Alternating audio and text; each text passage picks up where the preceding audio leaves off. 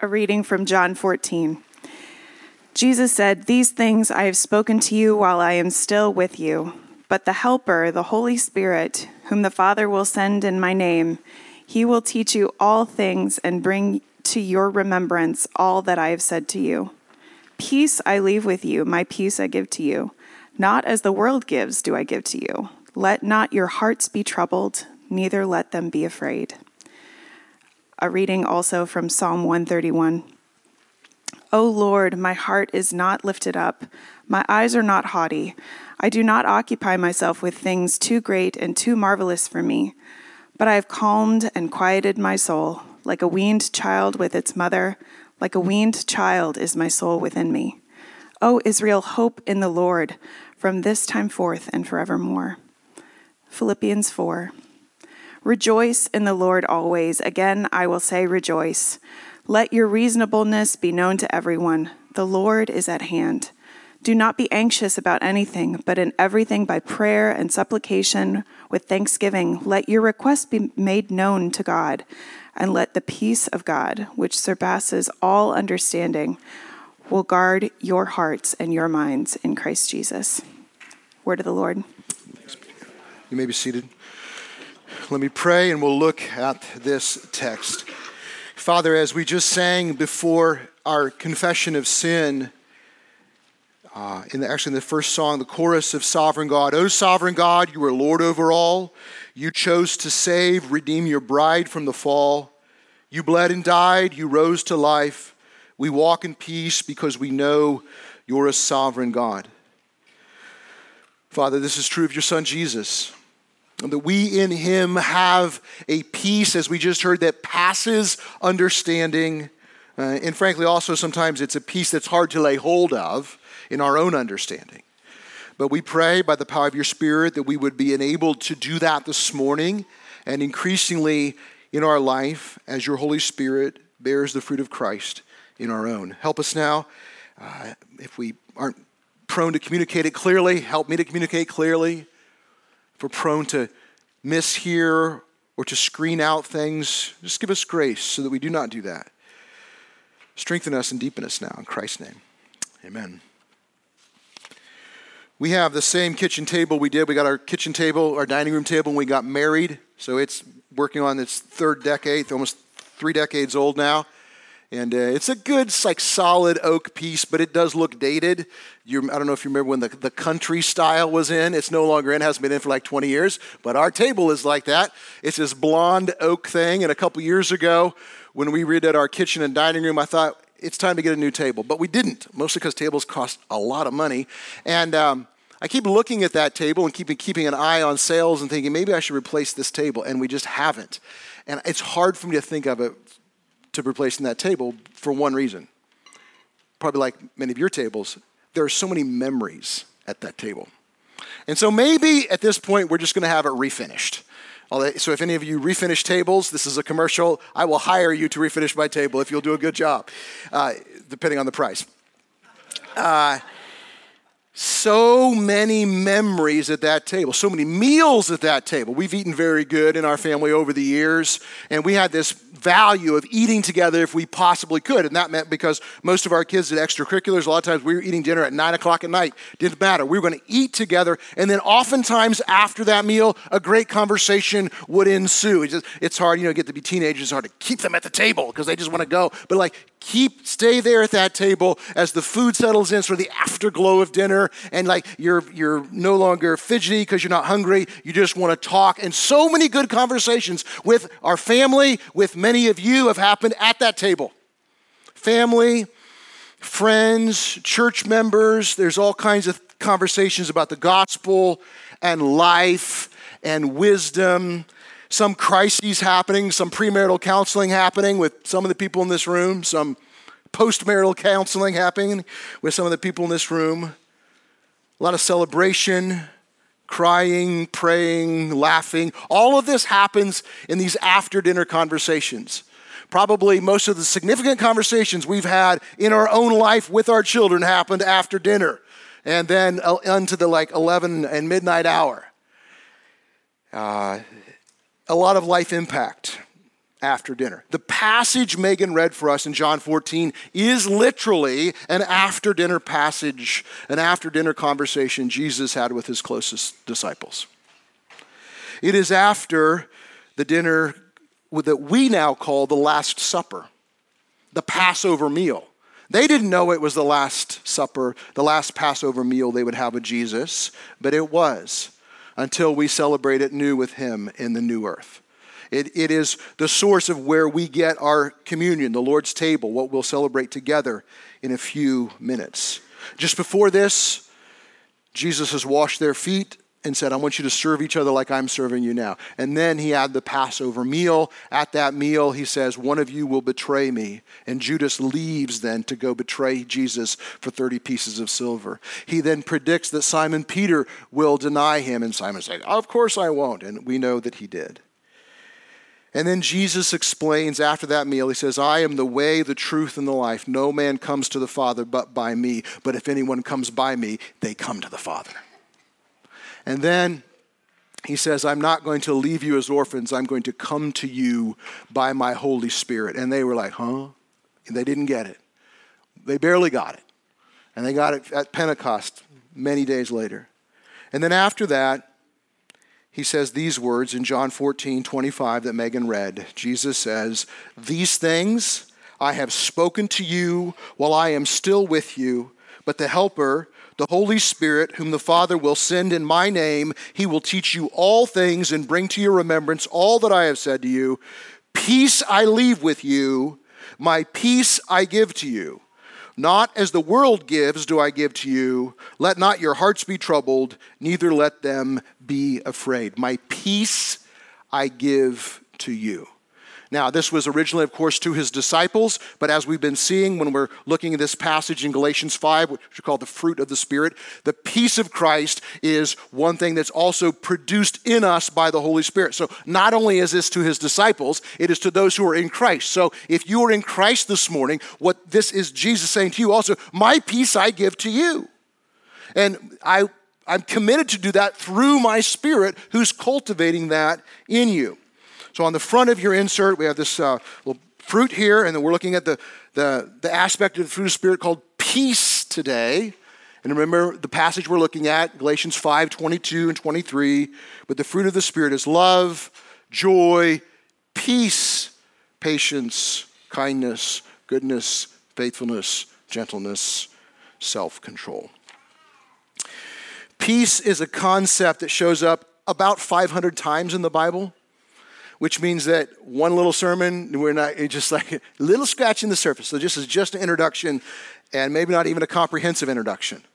It's the word in the Old Testament that means completeness or wholeness. Shalom is usually translated peace. It's kind of the picture of what things were supposed to be like and what things will be like again and the way we, we tasted that right now in Jesus. And so, if you think about peace, you can think about three axes of peace in the Bible. One is eternal peace that we have with God, producing in us an internal peace that empowers us to pursue an external peace with other people. So, eternal, internal, external is three just helpful ways to remember that. I'm not really going to, it's not structured this way, but it's a helpful memory aid. Probably here, we're just talking about a certain type of calm in Christ. Uh, that, that's, that's kind of peace the Spirit is cultivating in you and me as we cooperate with His cultivation. Not a calm that's sort of this placidness that doesn't care or doesn't get involved, but a what we might call a non reactive, non anxious rootedness and anchoredness in Jesus that allows us to be non anxious relatively in whatever circumstance we find ourselves in. All this is cultivated in us for God's glory, for our good, for the blessing of each other. Like, it's good to be around peaceful people. It also is a picture of the world to come, right? The shalom. So it is a blessing to our neighbors for, to see God's people peaceful, because that's the life He's inviting them into. Okay? So the, the idea we're driving at this morning in your insert there on the, on the right is that this is this the Holy Spirit cultivates the peace of Jesus in his people as a picture of the world to come. The work of the Spirit is cultivating peace in our life. And at the end, we're going to see we can cooperate with that a little bit, or not so much. You, you know that as well as I do. We're going to drive at this by asking three questions. Very simple. Where is this peace located? What does it do? And then practically, how does it deepen in our life? Where is it located? What does it do? How does it deepen in our life? The answer to all these questions are in the bold text there, those last two verses of John 14. Peace I leave with you, my peace I give to you.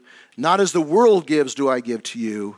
Let not your, let not your hearts be troubled, neither let them be afraid.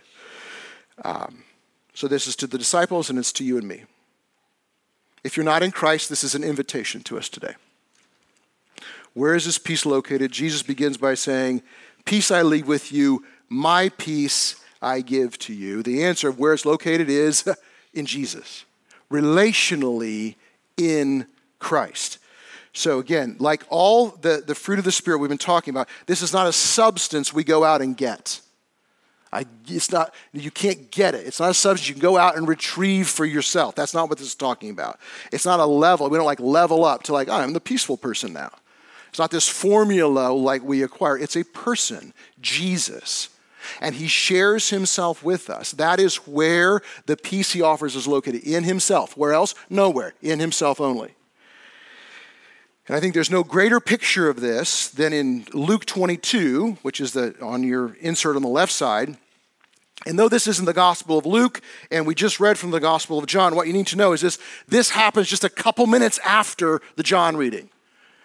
So, right after John 14, 27, he says, Let not your hearts be troubled, neither let them be afraid. The text says, They got up and left. And that's where this text picks up in Luke 22.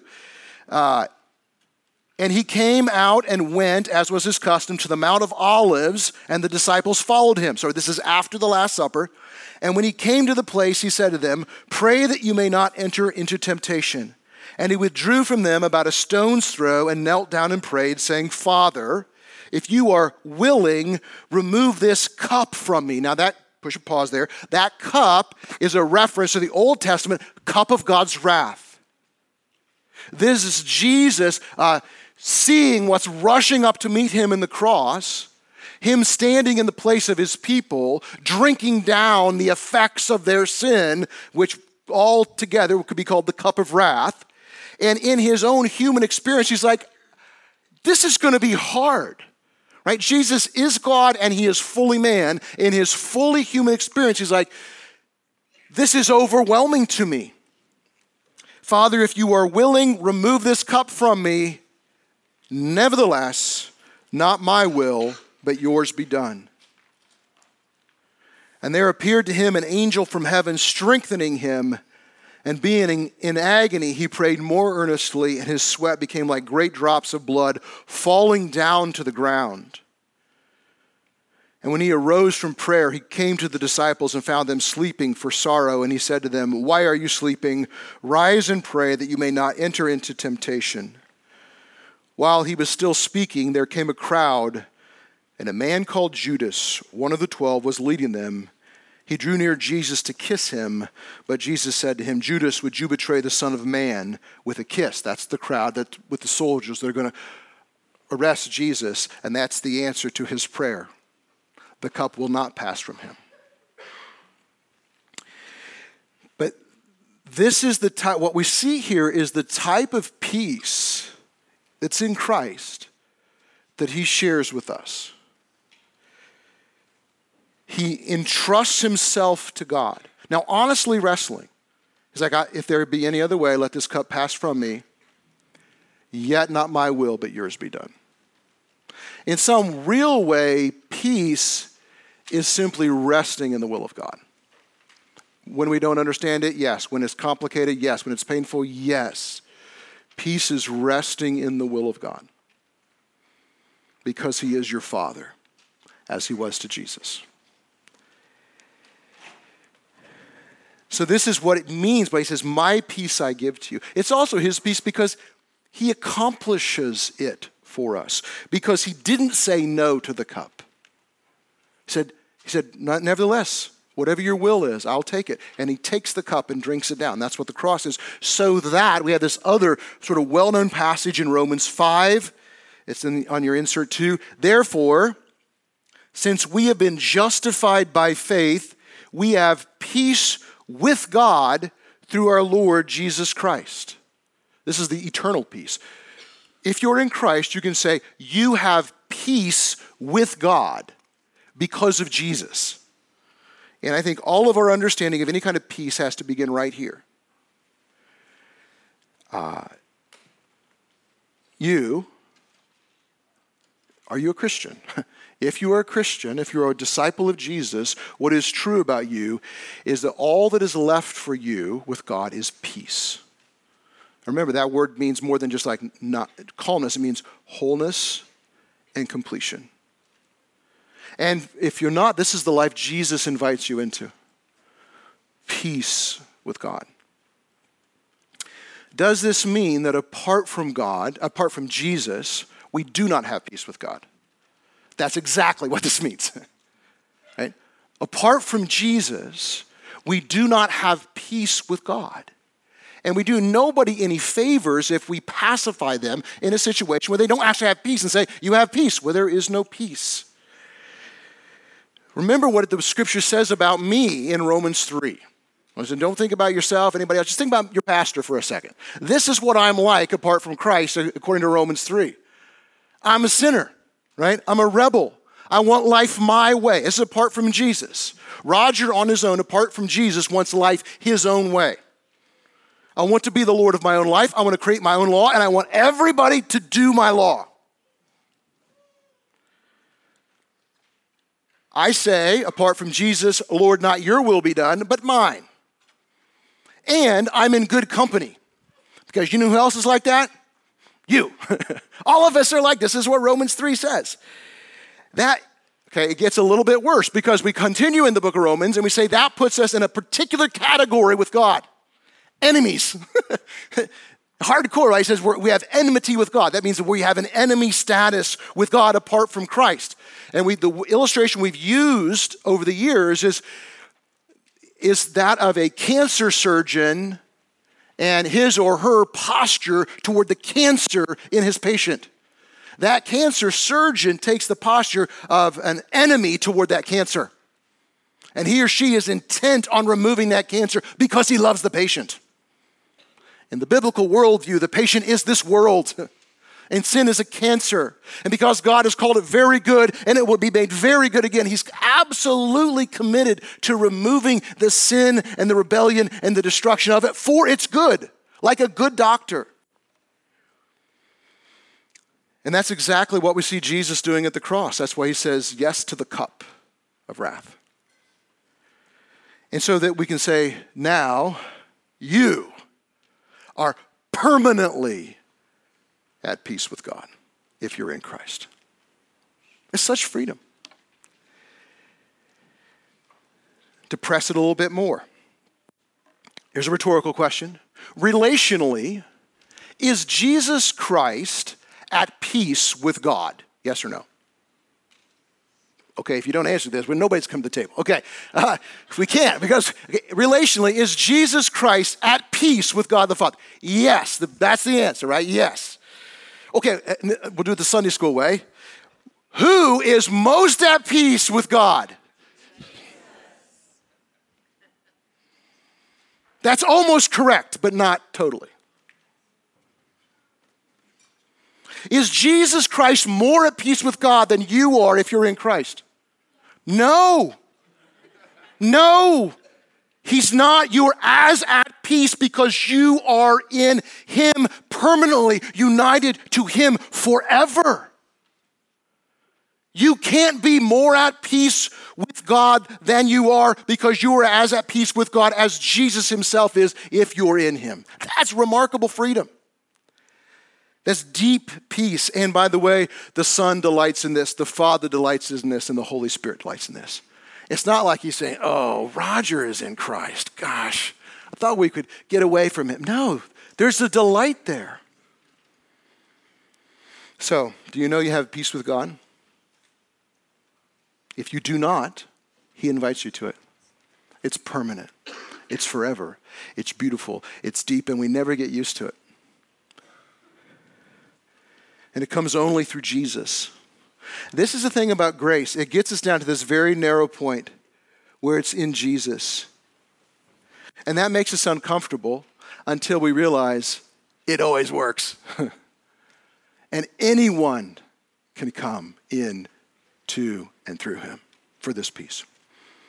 And therefore, we can hear things like John 16 33, Jesus a little bit later says, I have said these things to you that in me you may have peace. In the world you will have tribulation, but take heart, I have overcome the world. For the Christian, there's an ongoing source of peace. Now, we may not be laying hold of it all the time, I get that, but there's this like secret source of peace in a world like that's storm tossed. We're like, yeah, we may be tossed around, but we have a peace in the middle of that.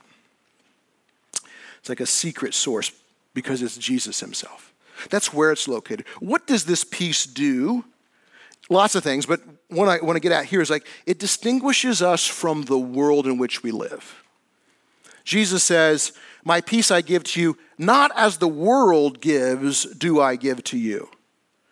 So he's saying, I think, there is a type of peace the world gives. That's not what I'm talking about. And there's a way that that worldly peace is acquired. That's also not what I'm talking about. So, generally, I think we would say that the peace the world gives is a peace of, of negative circumstances being removed. So, you can have peace if your health is good and or national security is strong, right? Helps if you're an American for that one. Um, if the kids are doing okay, if we're receiving recognition at work, if our neighbor has the right yard sign, or at least not the wrong yard sign, whatever. Right? If, if, if, if, if. It's circumstantial peace. That's what's offered by our world.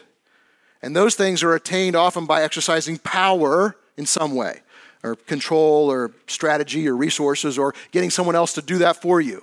If you can't find anybody, just wait till election season. Somebody will make a promise. They will come and give you the peace that you could never find apart from them being in office.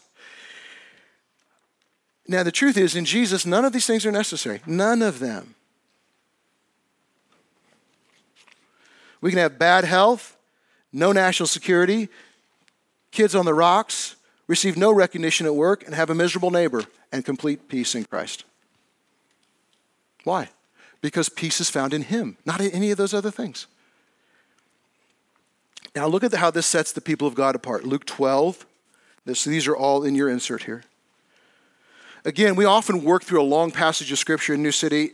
With this Fruit of the Spirit series, we're not doing that. We're kind of moving um, amid several texts. And Jesus said to his disciples, Therefore, I tell you, do not be anxious about your life, what you will eat, nor about your body, what you will put on. For all the nations of the world seek after these things and your Father knows that you need them. And I forgot to put the rest of that in there. It says, Fear not, little flock, for it is your Father's good pleasure to give you the kingdom. So, what this is happening in this passage, this is one of the places Jesus does it. He does it multiple places in the Gospels. He is inviting you to deal with all your anxiety with one word. Right? The word is Father. Father.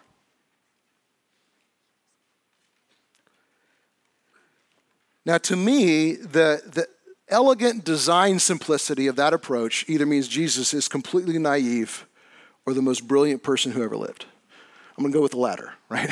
Um, Father. Imagine what happens in our soul when we take this reality deeply into our life that we have a heavenly Father with whom we are at peace. We have a heavenly Father who governs all things. Now, with his Son, through his Spirit, as we sang in the chorus of Sovereign God, we walk in peace because we know that you're a sovereign God, governing all things, nothing happening outside of his will. A lot of things happening outside of our understanding, nothing happening outside of His will. We have a Heavenly Father with whom we're at peace. He governs all things, and He loves us very much. In fact, He loves us with the same ruthless love with which He loves Jesus Himself. Now, take our anxiety, line it up against that. What happens to our anxieties? I think it creates all kinds of space in our life. That might be the internal peace. Actually, don't have to be worried about all these things. It doesn't stop us from being worried. We'll talk about some practical applications in a second, but we don't have to be. And in some ways, we, we simply must keep taking the fatherhood of God to ourselves over and over again. Probably why Jesus teaches us something like when you pray, pray this way Our Father who is in heaven. Your dad. He loves you. He's a good dad. He's in control of everything. Relax. That internal space, I think, then gives us uh, an ability to be attentive to what we might call external peace. Romans 14, the context of Romans 14 is kind of an argument about asserting individual rights and food laws and all that kind of stuff. We don't have time for that. Romans 14, 17, for the kingdom of God is not a matter of eating and drinking, but of righteousness, peace, and joy in the Holy Spirit. So then, or therefore, let us pursue what makes for peace and mutual upbuilding. This is what the kingdom of God's about righteousness, peace, and joy. That's pretty cool. Like, so then, let's pursue joy. Amen. We talked about that last week. Righteousness, that's our life. And pursue peace with one another. So, here's a question Do you lack peace with anyone in the body of Christ? Last night at our Strength to Strength meeting, we said, Do you have any broken relationships? And because we're like, Well, no, broken relationships, okay, fine. As a counselor, a wise counselor told me one time, we're talking about my anger, he's like, Don't use the word angry because you can find a way not to be angry in your own head. Use perturbed, use aggravated. I'm like, Oh, dang, he's right. Okay, not broken. How about this? Do you have any frayed relationships? Stressed relationships? Difficult relationships? Hard relationships, strained relationships. Maybe you're super spiritual and say, this is a relationship where extra grace required is a reality, right? I get it. Do you have any neglected relationships? Ignored relationships? Untended, careless relationships? Probably many of us do. What is the call here? So then, let us pursue what makes for peace and mutual upbuilding. In the pursuit of these relationships, there is nothing that will happen that can take away your peace that is with God. Can't. And that peace that is with God will furnish you with all sorts of energy and power and forgiveness and resilience in pursuing peace. The word pursue here, by the way, means like chase with a view to overcoming overtaken. So, like if you're going to go Christmas shopping, and lots of you have little kids here, and you decide for whatever reason to take your two old, two-year-old Christmas shopping, and you get out of the car and uh, you're getting one of the other kids unbelted, like, for, and the two-year-old takes off in the in the parking lot, this crowded parking lot at Target, let's say. You're not going to say, "Hope he comes back."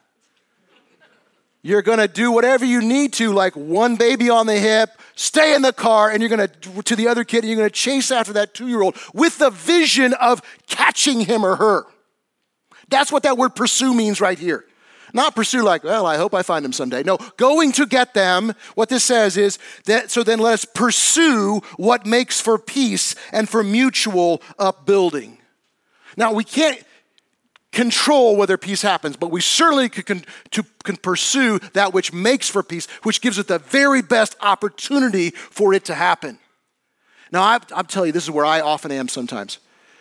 You know, there's this passage in Romans 12 where it says, as far as it depends with you, uh, on you, be at peace with all people.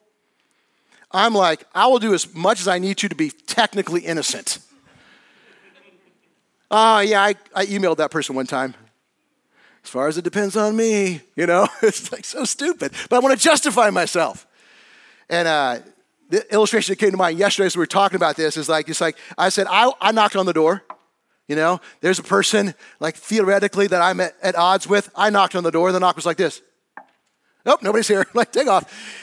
We do that when sometimes we actually we need to stand there and ring the doorbell. You can't make someone answer the door. I'm speaking metaphorically now, but we can pursue what makes for peace. And even in this moment, friends, if like somebody has come to mind and you're saying, I wonder if that's the Spirit, it's the Spirit. Pursue that which makes for peace. You can't control whether peace happens, but you can control whether you pursue that which makes for peace. And we are so full of peace because we have peace with God. Oh. Finally, here, how does peace deepen in our own life? Jesus says, let in this that bold text again, let not your hearts be troubled, neither let them be afraid. There's two commands there. Imperatives. Do not let your hearts be troubled. Do not let them be afraid. That's, that's effort, right? So we say often grace is opposed to earning from God, not effort. Grace actually empowers effort. The Spirit cultivates peace in our life as we do things that lay a hold of that peace and deepen it in our own life. So, what can we do to deepen this sort of peace furnished by Jesus in our own life? Lots of things in Scripture. I just want to pick out two things here, very practical, I think. One is Psalm 131. Megan read it for you, but it says this O Lord, my heart is not lifted up my eyes are not haughty. I do not occupy myself with things too great and too marvelous for me. But I have calmed and quieted my soul. Like a weaned child with its mother, like a weaned child is my soul within me. O Israel, hope in the Lord from this time forth and forevermore. So we have a couple of practical inroads to deeper peace in our life. One, the, the precursors, right? Oh Lord, my heart is not lifted up. That's a reference to pride. Pride. Pride is when we are puffed up, when we are the center of all things.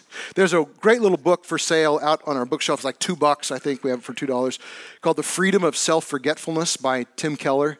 Um, out of curiosity, anybody read this book? Oh, good. Yeah. Uh, this is really, this is worth two bucks. It's an easy read. Like it's super short. You can say I read an entire book, right? And you could do it at lunchtime. It's really great. Um, it's just about pride. and he likens pride to like, I don't remember the exact illustration, but like when your thumb is inflamed, if it's infected or it's jammed or something like that, you've got this, the thumb. Like even normal things you do, then it's very sensitive. Like even trying to write, you're like, oh, I can't write hardly. That's a normal thing. When, when we're prideful, our, our ego's inflamed. And very normal things we're very sensitive to. Somebody says something like, How dare you say that to me? How dare you think that about me? Because I'm the center of all things and everything's about me. Right? That's what pride puffs us up in a way that makes us sensitive to everything. It's really hard to have peace when you're the center of everything and completely reacted to everything somebody might say, think, do, or you know, be around you. I know this personally. um, you even bump into something, you react because it hurts. So when a, we have a heart full of pride, everything's a big deal. Everything's a big deal. If you, not in my notes, it's always dangerous, right? So, like, if somebody says, hey, you're kind of a drama queen or a drama king, all they're saying is you're full of pride. Typically. Now, they could be, if they're right. Don't brag about being highly dramatic. It just means you're full of yourself. Right? I get it. Um, so my heart is not lifted up. My eyes are not haughty. Haughty eyes are those that kind of look down on others or compare ourselves to each other. You know, it's essentially comparative and competitive. Like, is this person better? Am I winning or losing against this person in whatever, you know, field? Um, when our eyes are not haughty, when we are satisfied with peace in Christ, people don't exist in our life to be looked down on or looked up to. They exist to be loved. But when we're always comparing ourselves, when we're always competitive, when we're always, oh, that person has more than I do or less than I do. How can I get? How does he? Does he deserve this? Blah, blah, blah. It's very hard to have peace. My heart is not lifted up. My eyes are not haughty. I do not occupy myself with things too great and too marvelous for me. Okay, or too big for me. Or one theologian says means things I cannot understand and cannot control. Okay, this is a radical statement in our world. about to say something that some of you might be a little cross with. Um, now, first of all, this is King David. Right? He was in charge of a lot of things. A lot of things were his business. And yet he's saying right here, like, yeah, not so much. Maybe not. Maybe I don't have control over that. Uh, in, in, that word, occupy myself means I don't walk with these things. Like, I'm not making myself at home and all this stuff I can't control. Dave Powlison, the counselor, says, I've stopped pursuing impossibilities. Stop going after things that are beyond me, even everyday things. So, question what can you do about what is happening in Israel right now? Nothing. You can pray. You can pray. And that is it. That's it. Maybe you can give some money to some cause, whatever, but you can complain, you can run down groups, you can run down politicians for saying the right thing, the wrong thing. You can do nothing about it. It is too high for you. It is too, in this respect, too marvelous for you. It's beyond us. What can you do about the great social ills of our time? You can and ought to pray and love the people in front of you. That is the end of our authority. Now, I realize to say, you, some of you might be thinking, does he not care? All I'm saying is, David himself is saying, some things are too marvelous for me, too high for me, and I'm not going to walk in them. I'm not going to occupy myself with this all the time. And this is precursor to having a quieted soul. What can you do about who the president is or is not? You can vote. How many votes do you get? One. Truthfully, you're in Indiana. It doesn't even matter what you do, right? Probably, I'm guessing. I don't know. That's, that's the way it always is. Uh, you can't do anything. Can you complain about it all the time? Yes. Can you listen to political people three hours a day, five hours a day, 10 hours a day? Yes. Can you get more and more mad about it? Yes. Does that do anything? Not at all. It disquiets your soul, it robs your peace. Can we do anything about the decisions our rulers make? No. We can pray, we can vote, and that's the end of our authority. What can we do about the inflation rate? Same thing. Very little, right? Save more? I don't know. That's the best. What, what else can you do? We, can, we cannot control other people's decisions or attitudes, even our own children, especially when they're adults. Seems like Jesus said we, don't, we can't even control daily bread. We have to pray for it and ask for it. Now, does that open us up to the charge of being unloving? Some people will say that. You know what you can do about that? Nothing. you just like. Uh, now, this is sort of the genius insight of the Stoics and family systems people like Edwin Friedman. You've been, many of you have been blessed by Friedman. It's like you can't control it, so don't worry about it. But they're just saying it because it's functional. A follower of Jesus says we can't control it. We're not going to worry about it because it's governed by another our Father who loves us and has our best in mind and is moving this story to a very good end and is completely invested in it through his Son. It is governed. Verse 2 I have calmed. It's, so I lay aside those things haughty eyes, private heart, be, you know, listening to six hours a day of Ben Shapiro or whatever liberal person that you like to listen to. Whatever. I know Ben's not liberal, like, I'm trying to give both sides here. Um, or whatever. I also know he's on three hours a day, but that's enough. Um, it just robs our peace. It does. Please stop. you know, we can't do anything about it.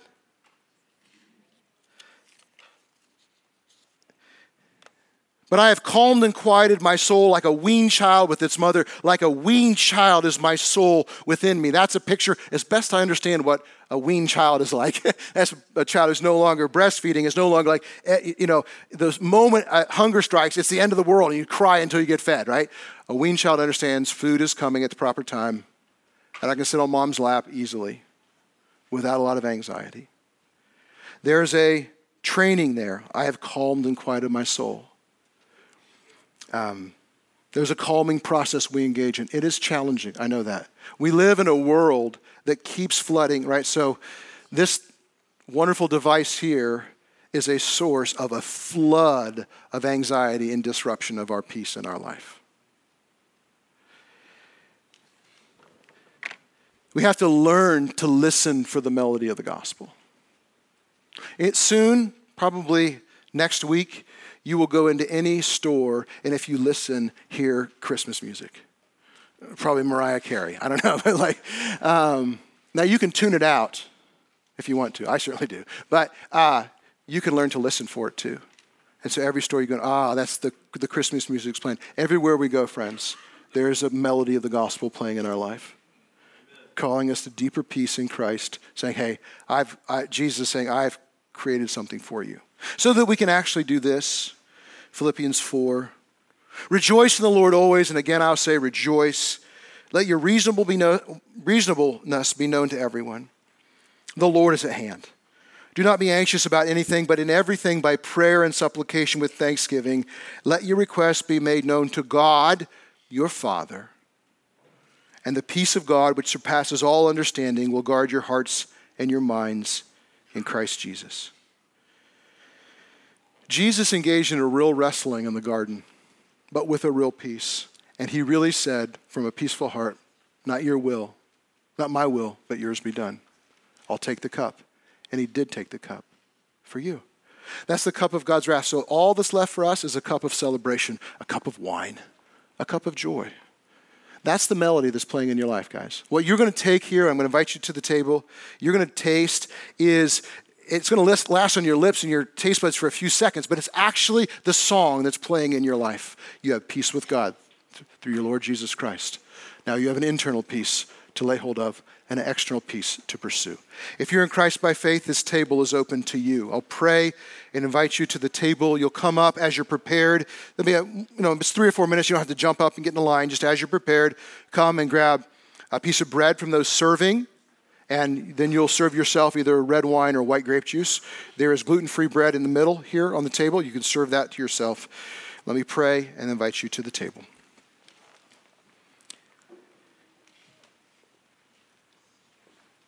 Jesus, you are our peace which passes understanding. We can know that in one moment and the next moment be struck and stuck in fear and anxiety, but thankfully you do not let go of us. We have a calm place in you to return to. So, help us to do that as we come to the table, be instructed and encouraged by your grace. Pray that we may have eyes to see those in our life with whom we have frayed relationships, and by the power that's given to us by you, pursue peace. In Christ's name.